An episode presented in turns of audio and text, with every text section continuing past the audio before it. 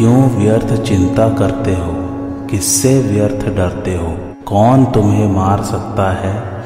आत्मा न पैदा होती है, न मरती है। जो हुआ, वह अच्छा ही हुआ। जो हो रहा है, वह अच्छा ही हो रहा है। जो होगा, वह भी अच्छा ही होगा। तुम भूत का पश्चाताप न करो, भविष्य की चिंता न करो। वर्तमान चल रहा है, वर्तमान में रहकर जीवन जीना ही सार्थक है। तुम्हारा क्या गया जो तुम रोते हो? तुम क्या लेकर आए थे जिसके खो जाने का तुम पश्चाताप करते हो? तुमने क्या पैदा किया था जिसका नाश हो गया? तुम कुछ भी लेकर नहीं आए। जो कुछ भी लिया, यहीं से लिया। जो कुछ दिया, यहीं पर दिया।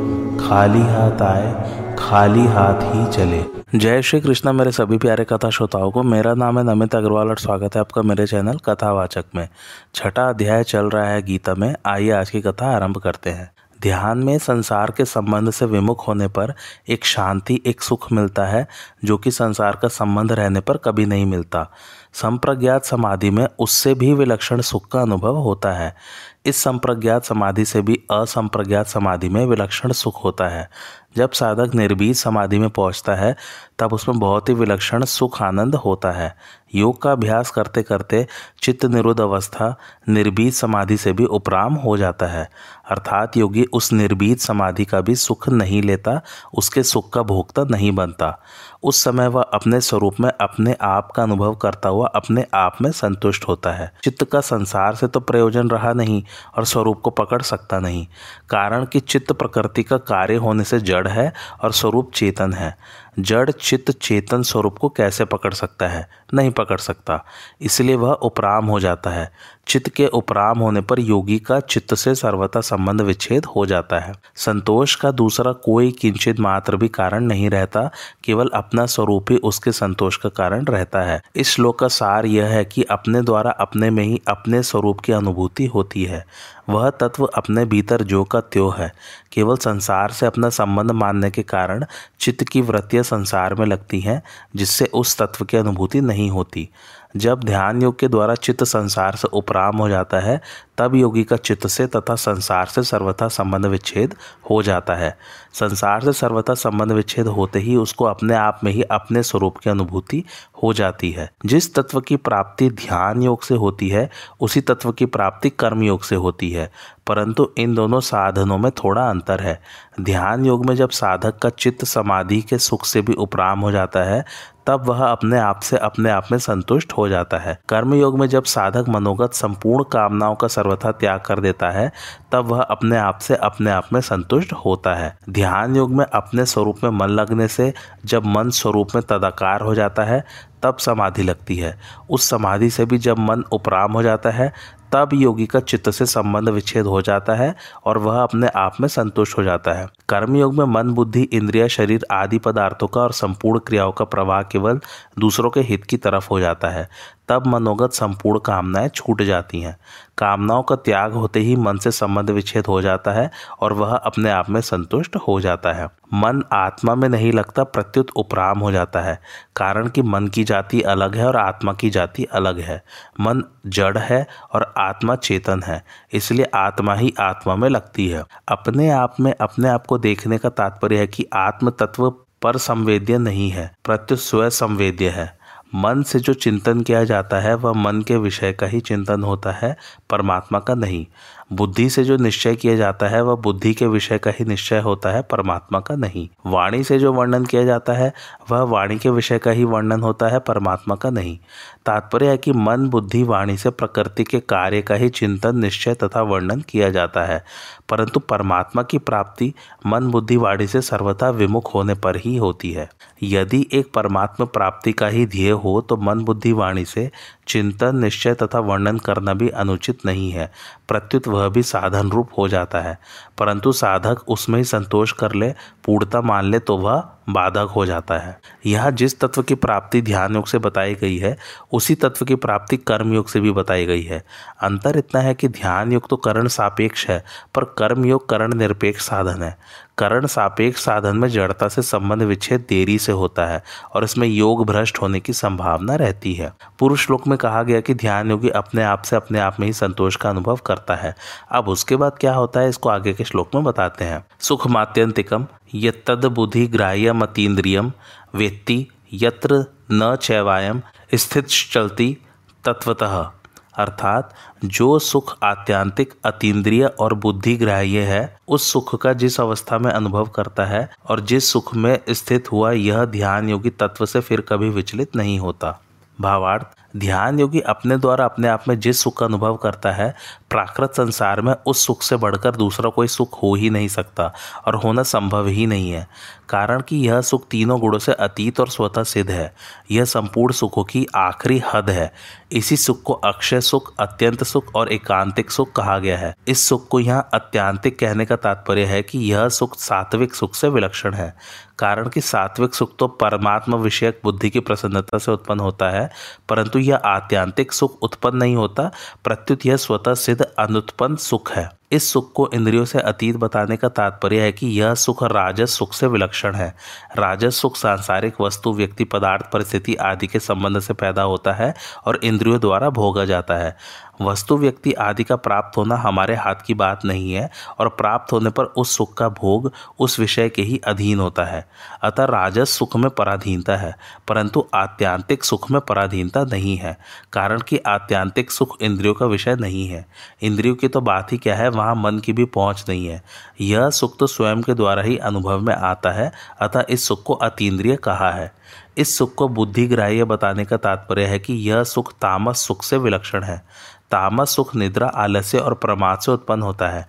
गाढ़ निद्रा अर्थात सुषुप्ति में सुख तो मिलता है, पर उसमें बुद्धि लीन हो जाती है। आलस्य और प्रमाद में भी सुख होता है, पर उसमें बुद्धि ठीक ठीक जागृत नहीं रहती तथा विवेक शक्ति भी लुप्त हो जाती है। परंतु इस आत्यांतिक सुख में बुद्धि लीन नहीं होती और विवेक शक्ति भी ठीक जागृत रहती है। पर इस आत्यांतिक सुख को बुद्धि पकड़ नहीं सकती, क्योंकि प्रकृति का कार्य बुद्धि प्रकृति से अतीत स्वरूप भूत सुख को पकड़ ही कैसे सकती है? यहाँ सुख को आत्यांतिक, अतीन्द्रिय और बुद्धि ग्राह्य बताने का तात्पर्य है कि यह सुख सात्विक, राजस और तामस सुख से विलक्षण, अर्थात गुणातीत स्वरूप भूत है। ध्यान योगी अपने द्वारा ही अपने आप के सुख का अनुभव करता है और इस सुख में स्थित हुआ वह कभी किंचित मात्र भी विचलित नहीं होता। अर्थात इस सुख की अखंडता निरंतर स्वतः बनी रहती है। जैसे मुसलमानों ने धोखे से शिवाजी के पुत्र संभाजी को कैद कर लिया और उनसे मुस्लिम धर्म स्वीकार करने के लिए कहा। परंतु जब संभाजी ने उसको स्वीकार नहीं किया, तब मुसलमानों ने उनकी आँखें निकाल ली, उनकी चमड़ी खींच ली तो भी वे अपने हिंदू धर्म से किंचित मात्र भी विचलित नहीं हुए।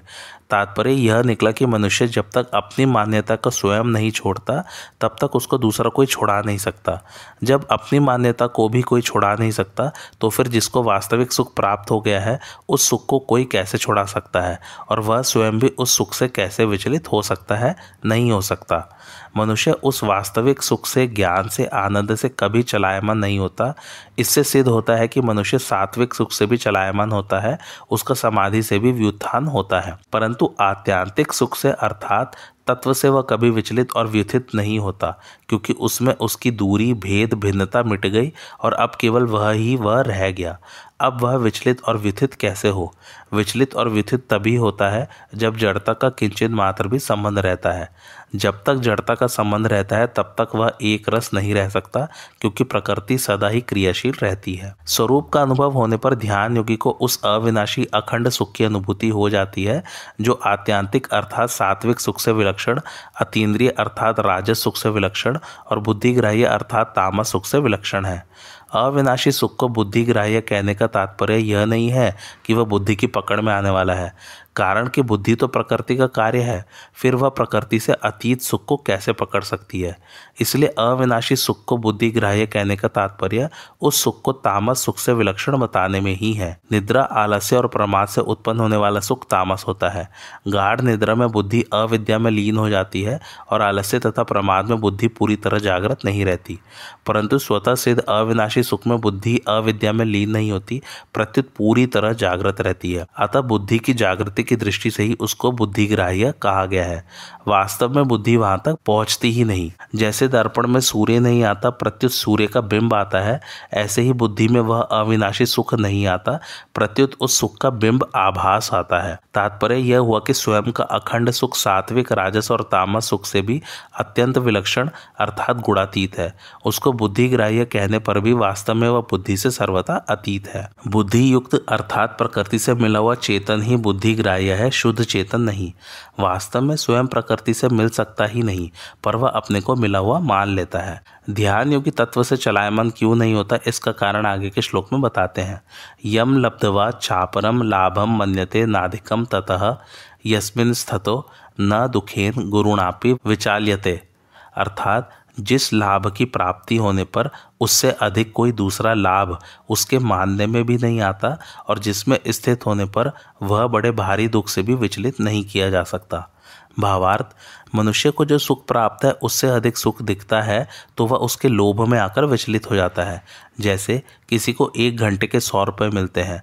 अगर उतने ही समय में दूसरी जगह हज़ार रुपये मिले हों तो वह सौ रुपयों की स्थिति से विचलित हो जाएगा और हज़ार रुपयों की स्थिति में चला जाएगा।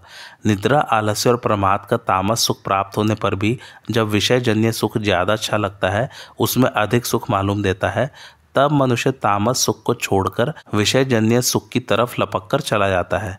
ऐसे ही जब वह विषयजन्य सुख से ऊँचा उठता है, तब वह सात्विक सुख के लिए विचलित हो जाता है और जब सात्विक सुख से भी ऊँचा उठता है तब वह आत्यांतिक सुख के लिए विचलित हो जाता है। परंतु जब आत्यांतिक सुख प्राप्त हो जाता है तो फिर वह उससे विचलित नहीं होता, क्योंकि आत्यांतिक सुख से बढ़कर दूसरा कोई सुख, कोई लाभ है ही नहीं। आत्यांतिक सुख में सुख की हद हो जाती है। ध्यान का जब ऐसा सुख मिल जाता है तो फिर वह इस सुख से विचलित हो ही कैसे सकता है? विचलित होने का दूसरा कारण है कि लाभ तो अधिक होता है, पर साथ में महान दुख हो तो मनुष्य उस लाभ से विचलित हो जाता है। जैसे हज़ार रुपये मिलते हो, पर साथ में प्राणों का भी खतरा हो तो मनुष्य हज़ार रुपयों से विचलित हो जाता है। ऐसे ही मनुष्य जिस किसी स्थिति में स्थित होता है, वहाँ कोई भयंकर आफत आ जाती है तो मनुष्य उस स्थिति को छोड़ देता है। परंतु यहाँ भगवान कहते हैं कि आत्यांतिक सुख में स्थित होने पर योगी बड़े से बड़े दुख से भी विचलित नहीं किया जा सकता। जैसे किसी कारण से उसके शरीर को फांसी दे दी जाए, शरीर के टुकड़े टुकड़े कर दिए जाए, आपस में भिड़ते दो पहाड़ों के बीच में शरीर दबकर पिस जाए, जीते जी शरीर की चमड़ी उतारी जाए शरीर में तरह तरह के छेद किए जाए, उबलते हुए तेल में शरीर को डाला जाए, इस तरह के गुरुतर, महान, भयंकर दुखों के एक साथ आने पर भी वह विचलित नहीं होता। वह विचलित क्यों नहीं किया जा सकता? कारण कि जितने भी दुख आते हैं, वे सभी प्रकृति के राज्य में, अर्थात शरीर, इंद्रिय, मन, बुद्धि में ही आते हैं, जबकि आत्यांतिक सुख स्वरूप बोध प्रकृति से अतीत तत्व है। परंतु जब पुरुष प्रकृतिस्थ हो जाता है, अर्थात शरीर के साथ तादात्म्य कर लेता है, तब वह प्रकृति जन्य अनुकूल प्रतिकूल परिस्थिति में अपने को सुखी दुखी मानने लग जाता है। जब वह प्रकृति से संबंध विच्छेद करके अपने स्वरूप भूत सुख का अनुभव कर लेता है, उसमें स्थित हो जाता है तो फिर यह प्राकृतिक दुख वहाँ तक पहुँच ही नहीं सकता, उसका स्पर्श ही नहीं कर सकता। इसलिए शरीर में कितनी ही आफत आने पर भी वह अपनी स्थिति से विचलित नहीं किया जा सकता। यह श्लोक सभी साधनों की कसौटी है। कर्म योग, ज्ञान योग, ध्यान योग, भक्ति योग आदि किसी भी साधन से यह कसौटी प्राप्त होनी चाहिए। अपनी स्थिति समझने के लिए यह श्लोक साधक के लिए बहुत उपयोगी है। जीव मात्र का ध्येय यही रहता है कि मेरा दुख मिट जाए और सुख मिल जाए। अतः इस श्लोक में वर्णित स्थिति साधक मात्र को प्राप्त करनी चाहिए। अन्यथा उसकी साधना पूर्ण नहीं हुई। साधक बीच में अटक न जाए, अपनी अधूरी स्थिति को ही पूर्ण न मान ले। इसके लिए उसको यह श्लोक सामने रखना चाहिए। जिसमें लाभ का तो अंत नहीं और दुख का लेश भी नहीं, ऐसा दुर्लभ पद मनुष्य मात्र को मिल सकता है। परंतु वह भोग और संग्रह में लगकर कितना अनर्थ कर लेता है, जिसका कोई पारावार नहीं। जिस सुख की प्राप्ति होने पर उससे अधिक लाभ की संभावना नहीं रहती और जिसमें स्थित होने पर बड़ा भारी दुख भी विचलित नहीं करता, ऐसे सुख की प्राप्ति के लिए आगे के श्लोक में प्रेरणा करते हैं। तम विद्याद्युक संयोग वियोगम, योग संज्ञतम सनिश्चयन योक्तव्यो योगो निर्वण चेतसा अर्थात जिसमें दुखों के संयोग का ही वियोग है, उसी को योग नाम से जानना चाहिए। वह योग जिस ध्यान योग का लक्ष्य है, उस ध्यान योग का अभ्यास न उगताए हुए चित्त से निश्चयपूर्वक करना चाहिए।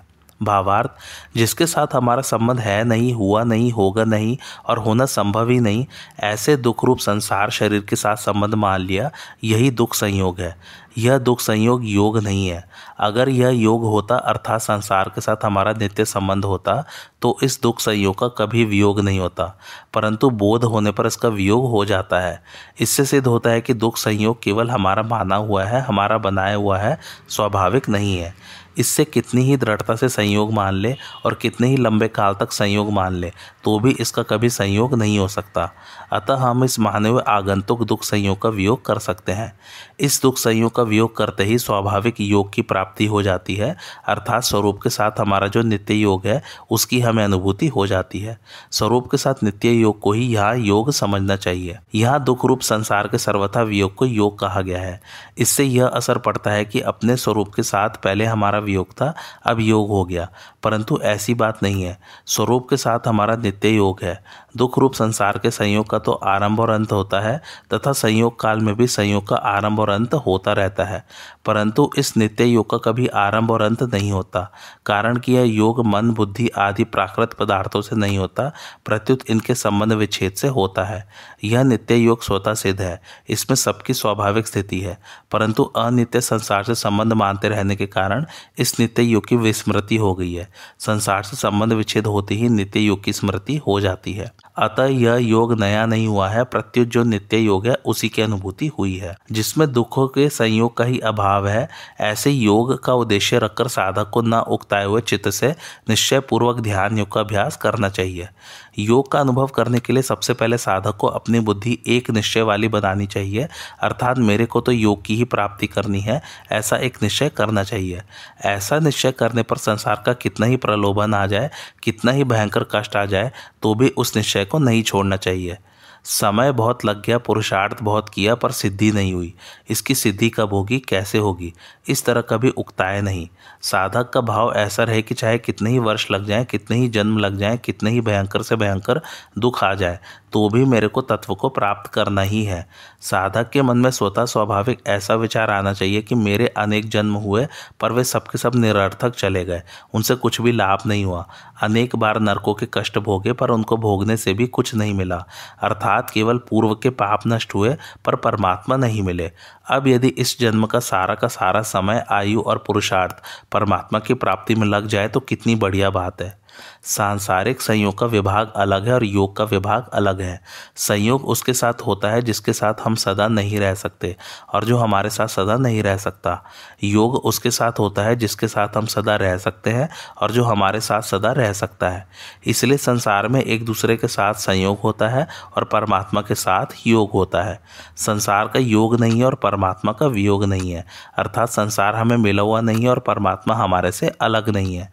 संसार को मिला हुआ मानना और परमात्मा को अलग मानना। यही अज्ञान है। यही मनुष्य की सबसे बड़ी भूल है। संसार के संयोग का तो वियोग होता ही है, पर परमात्मा के योग का कभी वियोग होता ही नहीं। मनुष्य चाहता है संयोग, पर हो जाता है वियोग। इसलिए संसार दुख रूप है। कुछ चाहना रहने से ही दुखों का संयोग होता है। कुछ भी चाहना न रहे तो दुखों का संयोग नहीं होता।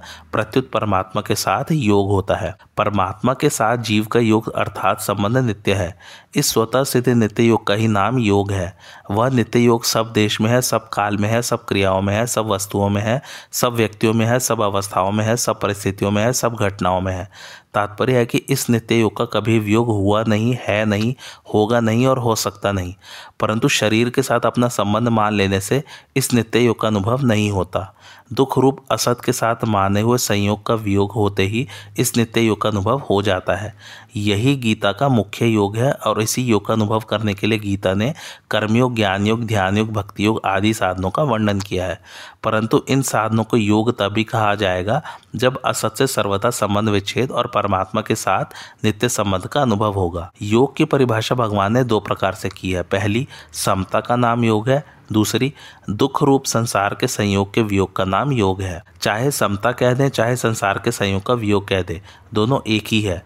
तात्पर्य है कि समता में स्थिति होने पर संसार के संयोग का वियोग हो जाएगा और संसार के संयोग का वियोग होने पर समता में स्थिति हो जाएगी। दोनों में से कोई एक होने पर नित्य योग की प्राप्ति हो जाएगी। परंतु सूक्ष्म दृष्टि से देखें तो पहली स्थिति है और बाद की स्थिति है, जिसमें नैष्ठ की शांति, परम शांति अथवा आत्यांतिक सुख की प्राप्ति है। समता की प्राप्ति भी स्वतः हो रही है और दुखों की निवृत्ति भी स्वतः हो रही है। प्राप्ति उसी की होती है जो नित्य प्राप्त है और निवृत्ति उसी की होती है जो नित्य निवृत्त है। नित्य प्राप्त की प्राप्ति का नाम भी योग है और नित्य निवृत्त की निवृत्ति का नाम भी योग है। वस्तु, व्यक्ति और क्रिया के संयोग से होने वाले जितने भी सुख हैं, वे सब दुखों के कारण अर्थात दुख पैदा करने वाले हैं। अतः संयोग में ही दुख होता है, वियोग में नहीं। वियोग में जो सुख है, उस सुख का वियोग नहीं होता क्योंकि वह नित्य है। जब संयोग में भी वियोग है और वियोग में भी वियोग है तो वियोग ही नित्य हुआ। इस नित्य वियोग को ही गीता योग कहती है। परमात्म तत्व है रूप और संसार नहीं रूप है। एक मार्मिक बात है कि है को देखने से शुद्ध है, नहीं दिखता। पर नहीं को नहीं रूप से देखने पर शुद्ध है दिखता है। कारण कि है को देखने में मन बुद्धि लगाएँगे, वृत्ति लगाएँगे तो है के साथ वृत्ति रूप नहीं भी मिला रहेगा। परंतु नहीं को नहीं रूप से देखने पर वृत्ति भी नहीं में चली जाएगी और शुद्ध है शेष रह जाएगा। जैसे कूड़ा करकट दूर करने पर उसके साथ झाड़ू का भी त्याग हो जाता है और मकान शेष रह जाता है। तात्पर्य है कि परमात्मा सब में परिपूर्ण है। इसका मन से चिंतन करने पर, बुद्धि से निश्चय करने पर वृत्ति के साथ हमारा संबंध बना रहेगा। परंतु संसार का प्रतीक्षण वियोग हो रहा है। इस प्रकार संसार को अभाव रूप से देखने पर संसार और वृत्ति दोनों से संबंध विच्छेद हो जाएगा और भाव रूप शुद्ध परमात्म तत्व स्वतः शेष रह जाएगा। पूर्व श्लोक के पूर्वार्ध में भगवान ने जिस योग का वर्णन किया था, उसी योग की प्राप्ति के लिए अब आगे के श्लोक से निर्गुण निराकार के ध्यान का प्रकरण आरंभ करते हैं। संकल्प प्रभवान कामाम त्यक्तवा सर्वान शेषतः मन सैवेंद्रिय ग्रामम विनियम्य समन्ततः। अर्थात संकल्प से उत्पन्न होने वाली संपूर्ण कामनाओं का सर्वथा त्याग करके और मन से ही इंद्रिय समूह को सभी ओर से हटाकर। भावार्थ जो स्थिति कर्म फल का त्याग करने वाले कर्मयोगी की होती है, वही स्थिति सगुण साकार भगवान का ध्यान करने वाले की तथा अपने स्वरूप का ध्यान करने वाले ध्यान योगी की भी होती है। अब निर्गुण, निराकार का ध्यान करने वाले को भी वही स्थिति होती है, यह बताने के लिए भगवान आगे का प्रकरण कहते हैं। सांसारिक वस्तु, व्यक्ति, पदार्थ, देश, काल, घटना, परिस्थिति आदि को लेकर मन में जो तरह तरह की स्फुरणाएँ होती हैं, उन स्फुरणाओं में से जिस स्फुरणा में प्रियता, सुंदरता और आवश्यकता दिखती है, वह स्फुरणा संकल्प का रूप धारण कर लेती है। ऐसे ही जिस फुरणा में ये वस्तु व्यक्ति आदि बड़े खराब हैं, ये हमारे उपयोगी नहीं है। ऐसा विपरीत भाव पैदा हो जाता है, वह स्फुरणा भी संकल्प बन जाती है। संकल्प से ऐसा होना चाहिए और ऐसा नहीं चाहिए, यह कामना उत्पन्न होती है। इस प्रकार संकल्प से उत्पन्न होने वाली कामनाओं का सर्वथा त्याग कर देना चाहिए। कामना का बीज भी नहीं रहना चाहिए, कारण कि वृक्ष के एक बीज से ही मीलों तक का जंगल पैदा हो सकता है। अतः बीज रूप कामना का भी त्याग होना चाहिए। जिन इंद्रियों से शब्द, स्पर्श, रूप, रस और गंध, इन विषयों का अनुभव होता है, भोग होता है।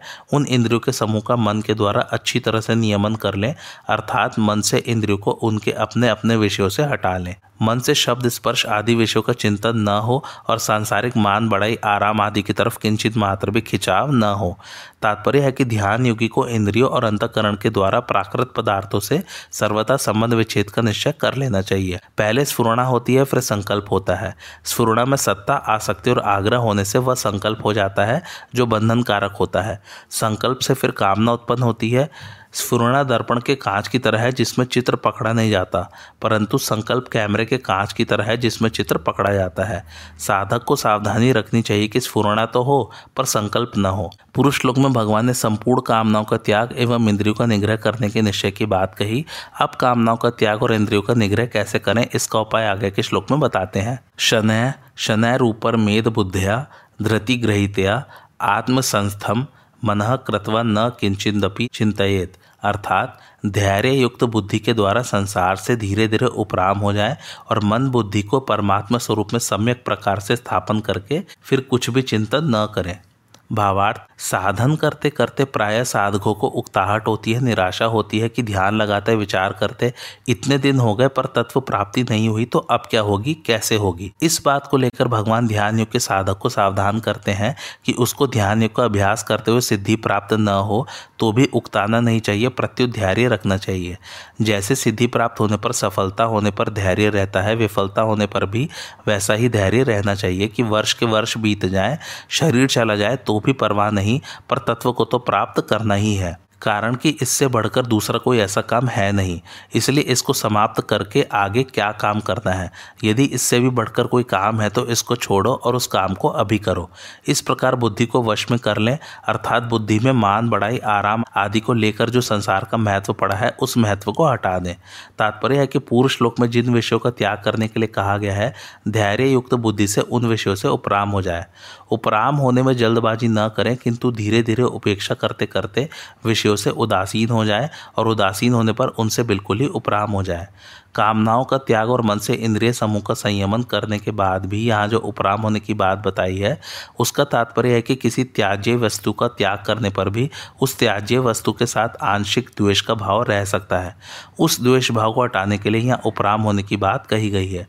तात्पर्य है कि संकल्पों के साथ न राग करे, न द्वेष करे, किंतु उनसे सर्वथा उपराम हो जाए।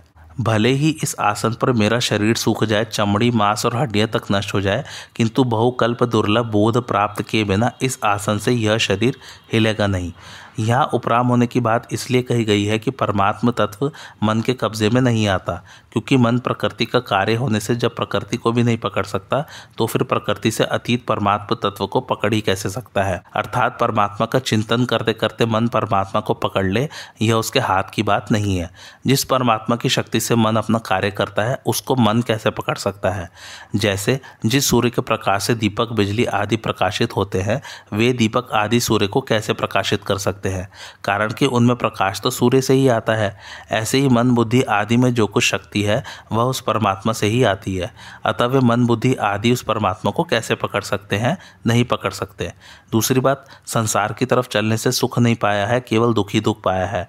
अतः संसार के चिंतन से प्रयोजन नहीं रहा तो आप क्या करें? उससे उपराम हो जाए। सब जगह एक सच्चिदानंद परमात्मा ही परिपूर्ण है। संकल्पों में पहले और पीछे वही परमात्मा है। संकल्पों में भी आधार और प्रकाश रूप से एक परमात्मा ही परिपूर्ण है। उन संकल्पों में और कोई सत्ता पैदा नहीं हुई है, किंतु उनमें सत्ता रूप से वह परमात्मा ही है। ऐसा बुद्धि का दृढ़ निश्चय निर्णय रहे। मन में कोई तरंग पैदा हो भी जाए तो उस तरंग को परमात्मा का ही स्वरूप माने। दूसरा भाव यह है कि परमात्मा देश, काल, वस्तु, व्यक्ति, घटना, परिस्थिति आदि सब में परिपूर्ण है। ये देश, काल आदि तो उत्पन्न होते हैं और मिटते हैं, परंतु परमात्मा तत्व बनता बिगड़ता नहीं है। वह तो सदा ज्योकत्यो रहता है। उस परमात्मा में मन को स्थिर करके, अर्थात सब जगह एक परमात्मा ही है, उस परमात्मा के सिवाय दूसरे कोई सत्ता है ही नहीं। ऐसा पक्का निश्चय करके कुछ भी चिंतन न करें। संसार का चिंतन न करें, यह बात तो पहले ही आ गई। अब परमात्मा सब जगह परिपूर्ण है, ऐसा चिंतन भी न करें। कारण कि जब मन को परमात्मा में स्थापन कर दिया तो अब चिंतन करने से सविकल्प वृत्ति हो जाएगी, अर्थात मन के साथ संबंध बना रहेगा, जिससे संसार से संबंध विच्छेद नहीं होगा। अगर हमारी ऐसी स्थिति बनी रहे, ऐसा चिंतन करेंगे तो परिचिनता बनी रहेगी।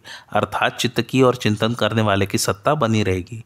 अतः सब जगह एक परमात्मा ही परिपूर्ण है। ऐसा दृढ़ निश्चय करने के बाद किसी प्रकार का किंचित मात्र भी चिंतन न करें।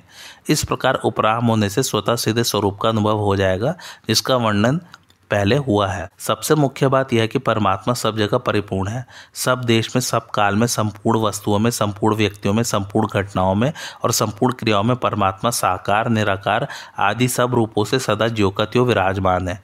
उस परमात्मा के सिवाय जितना भी प्रकृति का कार्य है, वह सबका सब परिवर्तनशील है। परंतु परमात्मा तत्व में कभी किंचित मात्र भी परिवर्तन नहीं हुआ, ना होगा और ना हो ही सकता है। उस परमात्मा का ध्यान ऐसे किया जाए कि जैसे कोई मनुष्य समुद्र में गहरा उतर जाए तो जहाँ तक दृष्टि जाती है, वहाँ तक जली जल दिखता है। नीचे देखो तो भी जल है, ऊपर देखो तो भी जल है, चारों तरफ़ जली जल परिपूर्ण है। इस तरह जहाँ स्वयं अपने आप को एक जगह मानता है, उसके भीतर भी परमात्मा है, बाहर भी परमात्मा है, ऊपर भी परमात्मा है नीचे भी परमात्मा है, चारों तरफ़ परमात्मा ही परमात्मा परिपूर्ण है। शरीर के भी कण कण में वह परमात्मा है। उस परमात्मा तत्व को प्राप्त करना ही मनुष्य मात्र का ध्येय है और वह नित्य निरंतर प्राप्त है। उस परमात्मा तत्व से कोई कभी दूर हो सकता ही नहीं। किसी भी अवस्था में उससे कोई अलग नहीं हो सकता। केवल अपनी दृष्टि विनाशी पदार्थों की तरफ़ रहने से वह सदा परिपूर्ण, निर्विकार, सम, शांत रहने वाला परमात्मा तत्व दिखता नहीं। अगर उस परमात्मा की तरफ़ दृष्टि लक्ष्य हो जाए कि वह सब जगह जोकत्यो परिपूर्ण है तो स्वतः ध्यान हो जाएगा, ध्यान करना नहीं पड़ेगा। जैसे हम सब पृथ्वी पर रहते हैं तो हमारे भीतर बाहर ऊपर और चारों तरफ़ आकाश ही आकाश है, पोलाहट ही पोलाहट है। परंतु उसके उसकी तरफ़ हमारा लक्ष्य नहीं रहता। अगर लक्ष्य हो जाए तो हम निरंतर आकाश में ही रहते हैं। आकाश में ही चलते हैं, फिरते हैं, खाते हैं, पीते हैं, सोते हैं, जगते हैं। आकाश में ही हम सब काम कर रहे हैं। परंतु आकाश की तरफ़ ध्यान न होने से इसका पता नहीं लगता। अगर उस तरफ़ ध्यान जाए कि आकाश है, उसमें बादल होते हैं, वर्षा होती है, उसमें सूर्य, चंद्रमा, नक्षत्र आदि है तो आकाश का ख्याल होता है, अन्यथा नहीं होता। आकाश का ख्याल न होने पर भी हमारी सब क्रियाएँ आकाश में ही होती है। ऐसे ही उस परमात्म तत्व की तरफ़ ख्याल न होने पर भी हमारी संपूर्ण क्रियाएँ उस परमात्म तत्व में ही हो रही हैं। इसलिए गीता ने कहा कि जिस बुद्धि में धीरज है, ऐसी बुद्धि के द्वारा धीरे धीरे उपराम हो जाए। संसार की कोई भी बात मन में आए तो उससे उपराम हो जाए। साधक की भूल यह होती है कि जिस समय वह परमात्मा का ध्यान करने बैठता है, उस समय सांसारिक वस्तु की याद आने पर वह उसका विरोध करने लगता है। विरोध करने से भी वस्तु का अपने साथ संबंध हो जाता है और उसमें राग करने से भी संबंध हो जाता है। अतः न तो उसका विरोध करें और न उसमें राग करें, उसकी उपेक्षा करें, उससे उदासीन हो जाए, बेपरवाह हो जाए। संसार की याद आ गई तो आ गई, नहीं आई तो नहीं आई। इस बेपरवाही से संसार के साथ संबंध नहीं जुड़ेगा। अतः भगवान कहते हैं कि उससे उदासीन ही नहीं, उपराम हो जाए। उत्पन्न होने वाली चीज़ नष्ट होने वाली होती है, यह नियम है। अतः संसार का कितना ही संकल्प विकल्प हो जाए, वह सब नष्ट हो रहा है। इसलिए उसको रखने की चेष्टा करना भी गलती है और नाश करने का उद्योग करना भी गलती है। संसार में बहुत सी चीज़ें उत्पन्न और नष्ट होती हैं, पर उनका पाप और पुण्य हमें नहीं लगता, क्योंकि उनसे हमारा संबंध नहीं है। ऐसे ही मन में संकल्प विकल्प आ जाए, संसार का चिंतन हो जाए तो उससे हमारा कोई संबंध नहीं है। न तो याद आने वाली वस्तु के साथ संबंध है, और न जिसमें वस्तु की याद आई, उस मन के साथ ही संबंध है। हमारा संबंध तो सब जगह परिपूर्ण परमात्मा से है। अतः उत्पन्न और नष्ट होने वाले संकल्प विकल्प से क्या तो राग करें, और क्या द्वेष करें। यह तो उत्पत्ति और विनाश का एक प्रवाह है। इससे उपराम हो जाए, विमुख हो जाए। इसकी कुछ भी परवाह न करें। एक परमात्मा ही परमात्मा परिपूर्ण है। जब हम अपना एक व्यक्तित्व पकड़ लेते हैं तब मैं हूँ ऐसा दिखने लगता है। यह व्यक्तित्व मैंपन भी जिसके अंतर्गत है, ऐसा वह अपार, असीम, सम, शांत सदघन चिदघन आनंदघन परमात्मा है। जैसे संपूर्ण पदार्थ क्रियाएँ आदि एक प्रकाश के अंतर्गत है, उस प्रकाश का संबंध है तो मात्र वस्तुओं, क्रियाओं, व्यक्तियों आदि के साथ है और नहीं है तो किसी के भी साथ संबंध नहीं है। प्रकाश अपनी जगह ज्योकतियों स्थित है। उसमें कई वस्तुएँ आती जाती रहती हैं, कई क्रियाएँ होती रहती हैं, किंतु प्रकाश में कुछ भी फ़र्क नहीं पड़ता। ऐसे ही प्रकाश स्वरूप परमात्मा के साथ किसी भी वस्तु, क्रिया आदि का कोई संबंध नहीं है। संबंध है तो संपूर्ण के साथ संबंध है, नहीं तो किसी के साथ भी संबंध नहीं है। ये वस्तु, क्रिया आदि सब उत्पत्ति विनाश वाली है और वह परमात्मा अनुत्पन्न तत्व है। उस परमात्मा में स्थित होकर कुछ भी चिंतन न करें। एक चिंतन करते हैं और एक चिंतन होता है। चिंतन करें नहीं और अपने आप कोई चिंतन हो जाए तो उसके साथ अपना संबंध न जोड़ें, तटस्थ रहें। वास्तव में हम तटस्थ ही हैं, क्योंकि संकल्प विकल्प तो उत्पन्न और नष्ट होते हैं, पर हम रहते हैं। इसलिए रहने वाले स्वरूप में ही रहें और संकल्प विकल्प की उपेक्षा कर दें तो हमारे पर वह लागू नहीं होगा। साधक एक गलती करता है कि जब उसको संसार याद आता है, तब वह उसे द्वेष करता है कि इसको हटाओ, इसको मिटाओ। ऐसा करने से संसार के साथ विशेष संबंध जुड़ जाता है, इसलिए उसको हटाने का कोई उद्योग ना करें प्रत्युत ऐसा विचार करें कि जो संकल्प विकल्प होते हैं, उनमें भी वह परमात्म तत्व ओतप्रोत है। जैसे जल में बर्फ़ का ढेला डाल दें तो बर्फ़ स्वयं भी जल है और उसके बाहर भी जल है। ऐसे ही संकल्प विकल्प कुछ भी आए, वह परमात्मा के ही अंतर्गत है और संकल्प विकल्प के भी अंतर्गत परमात्मा ही परमात्मा परिपूर्ण है। जैसे समुद्र में बड़ी बड़ी लहरें उठती हैं, एक लहर के बाद दूसरी लहर आती है, उन लहरों में भी जल ही जल है। देखने में लहर अलग दिखती है, पर जल के सिवाय लहर कुछ नहीं है। ऐसे ही संकल्प विकल्प में परमात्म तत्व के सिवाय कोई तत्व नहीं है, कोई वस्तु नहीं है। अभी कोई पुरानी घटना याद आ गई तो वह घटना पहले हुई थी अब वह घटना नहीं है। मनुष्य ज़बरदस्ती उस घटना को याद करके घबरा जाता है कि क्या करूँ, मन नहीं लगता। वास्तव में जब परमात्मा का ध्यान करते हैं, उस समय अनेक तरह की पुरानी बातों की याद, पुराने संस्कार नष्ट होने के लिए प्रकट होते हैं। परंतु साधक इस बात को समझे बिना उनको सत्ता देकर और मज़बूत बना लेता है। इसलिए उनकी उपेक्षा कर दें। उनको न अच्छा समझे और न बुरा समझे। तो वे जैसे उत्पन्न हुए वैसे ही नष्ट हो जाएँगे। हमारा संबंध परमात्मा के साथ है। हम परमात्मा के हैं और परमात्मा परमात्मा हमारा है। सब जगह परिपूर्ण उस परमात्मा में हमारी स्थिति सब समय में है, ऐसा मानकर चुप बैठ जाए। अपनी तरफ़ से कुछ भी चिंतन न करें। अपने आप चिंतन हो जाए तो उससे संबंध न जोड़ें। फिर वृत्तियाँ अपने आप शांत हो जाएँगी और परमात्मा का ध्यान स्वतः होगा। कारण कि वृत्तियाँ आने जाने वाली हैं और परमात्मा सदा रहने वाला है। जो स्वतः सीधा उसमें करना क्या पड़ेगा? करना कुछ है ही नहीं। साधक ऐसा मान लेता है कि मैं ध्यान करता हूँ, चिंतन करता हूँ, यह गलती है। जब सब जगह एक परमात्मा ही है तो क्या चिंतन करें, क्या ध्यान करें? समुद्र में लहरें होती हैं, पर जल तत्व में न लहरें हैं, न समुद्र है। ऐसे ही परमात्म तत्व में न संसार है, न आकृति है, न आना जाना है। वह परमात्मा तत्व परिपूर्ण है, सम है, शांत है, निर्विकार है, स्वतः सिद्ध है। उसका चिंतन करना नहीं पड़ता, उसका चिंतन क्या करें?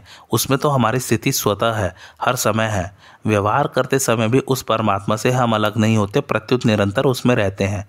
जब व्यवहार वाली वस्तु को आदर देते हैं, महत्व देते हैं, तब विक्षेप होता है। एकांत में बैठे हैं और कोई बात याद आ जाती है तो विक्षेप हो जाता है। वास्तव में विक्षेप उस बात से नहीं होता, उसको सत्ता दे देते हैं, महत्ता दे देते हैं, उससे विक्षेप होता है। जैसे आकाश में बादल आते हैं और शांत हो जाते हैं। ऐसे ही मन में कई स्फुरणाएँ आती हैं और शांत हो जाती हैं। आकाश में कितने ही बादल आए और चले जाएँ, पर आकाश में कुछ परिवर्तन नहीं होता, वह ज्योकत्यो रहता है।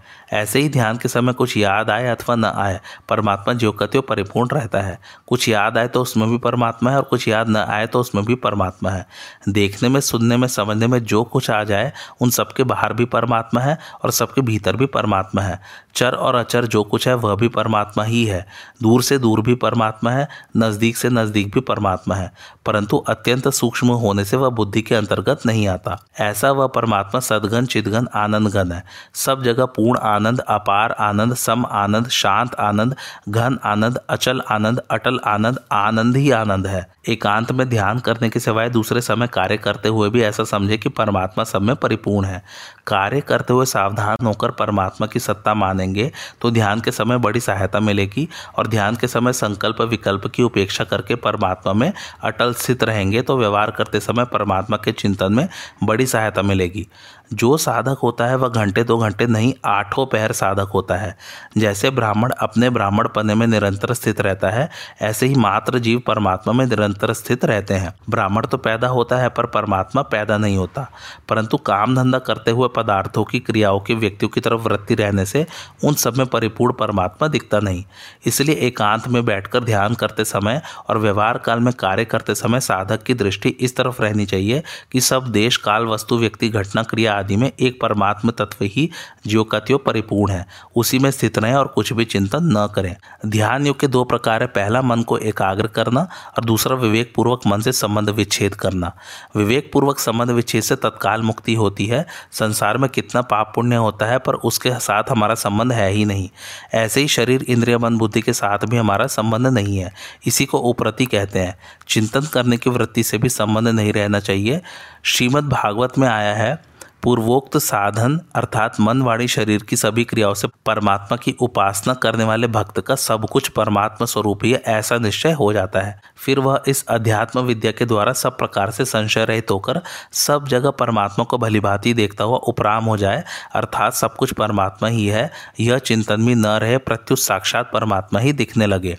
संपूर्ण देश, काल, क्रिया, वस्तु, व्यक्ति, अवस्था, परिस्थिति, घटना आदि में एक ही परमात्मा तत्व सत्ता रूप से ज्योकत्यो परिपूर्ण है। देश, काल आदि का तो अभाव है, पर परमात्म तत्व का नित्य भाव है। इस प्रकार साधक पहले मन बुद्धि से यह निश्चय कर ले कि परमात्म तत्व है। फिर इस निश्चय को भी छोड़ दे और चुप हो जाए, अर्थात कुछ भी चिंतन न करे। आत्मा का, अनात्मा का, परमात्मा का, संसार का, संयोग का, वियोग का कुछ भी चिंतन न करे। कुछ भी चिंतन करेगा तो संसार आ ही जाएगा, कारण कि कुछ भी चिंतन करने से चित्त साथ में रहेगा। चित्त साथ में रहेगा तो संसार का त्याग नहीं होगा, क्योंकि चित्त भी संसार ही है। इसलिए चित्त से संबंध विच्छेद है, क्योंकि जब चित्त साथ में नहीं रहेगा, तभी असली ध्यान होगा। सूक्ष्म से सूक्ष्म चिंतन करने पर भी वृत्ति रहती ही है, वृत्ति का भाव नहीं होता, परंतु कुछ भी चिंतन करने का भाव न रहने से वृत्ति स्वतः शांत हो जाती है।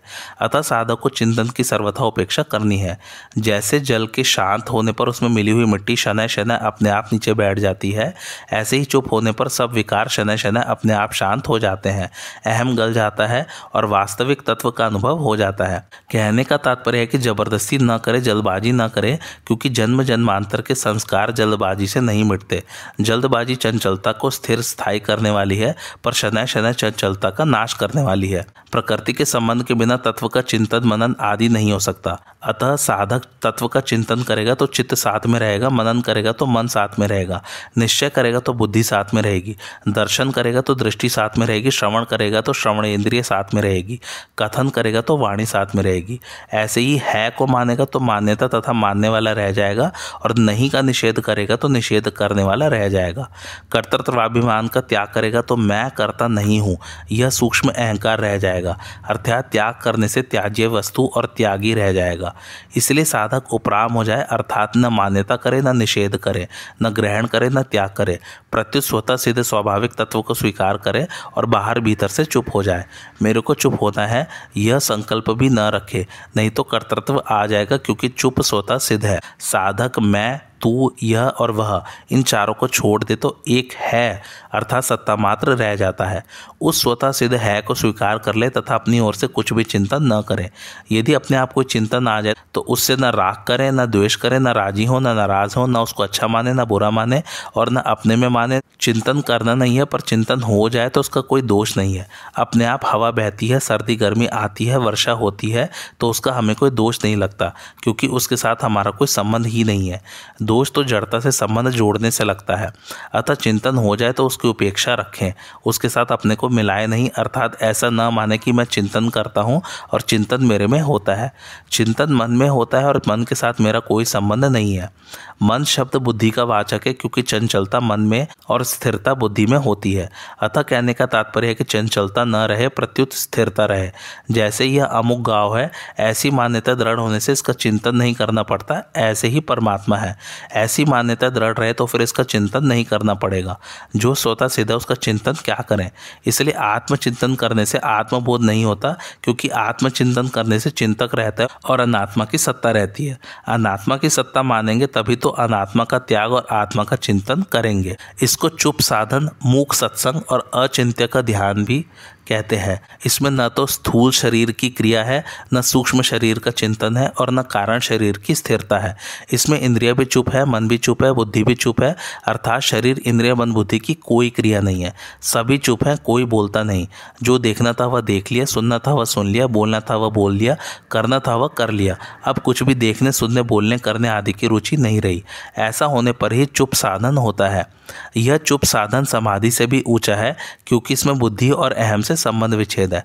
समाधि में तो लय, विक्षेप, कषाय और रसा स्वाद, ये चार दोष रहते हैं, पर चुप साधन में ये दोष नहीं रहते। चुप साधन वृत्ति रहते। हैं आज की कथा ये समाप्त होती। कैसी लगी आप लोगों को मेरी कथा? मुझे कमेंट करके ज़रूर बताइए। और मेरे चैनल कथावाचक को लाइक, शेयर और सब्सक्राइब ज़रूर कीजिए। थैंक्स फॉर वॉचिंग, धन्यवाद।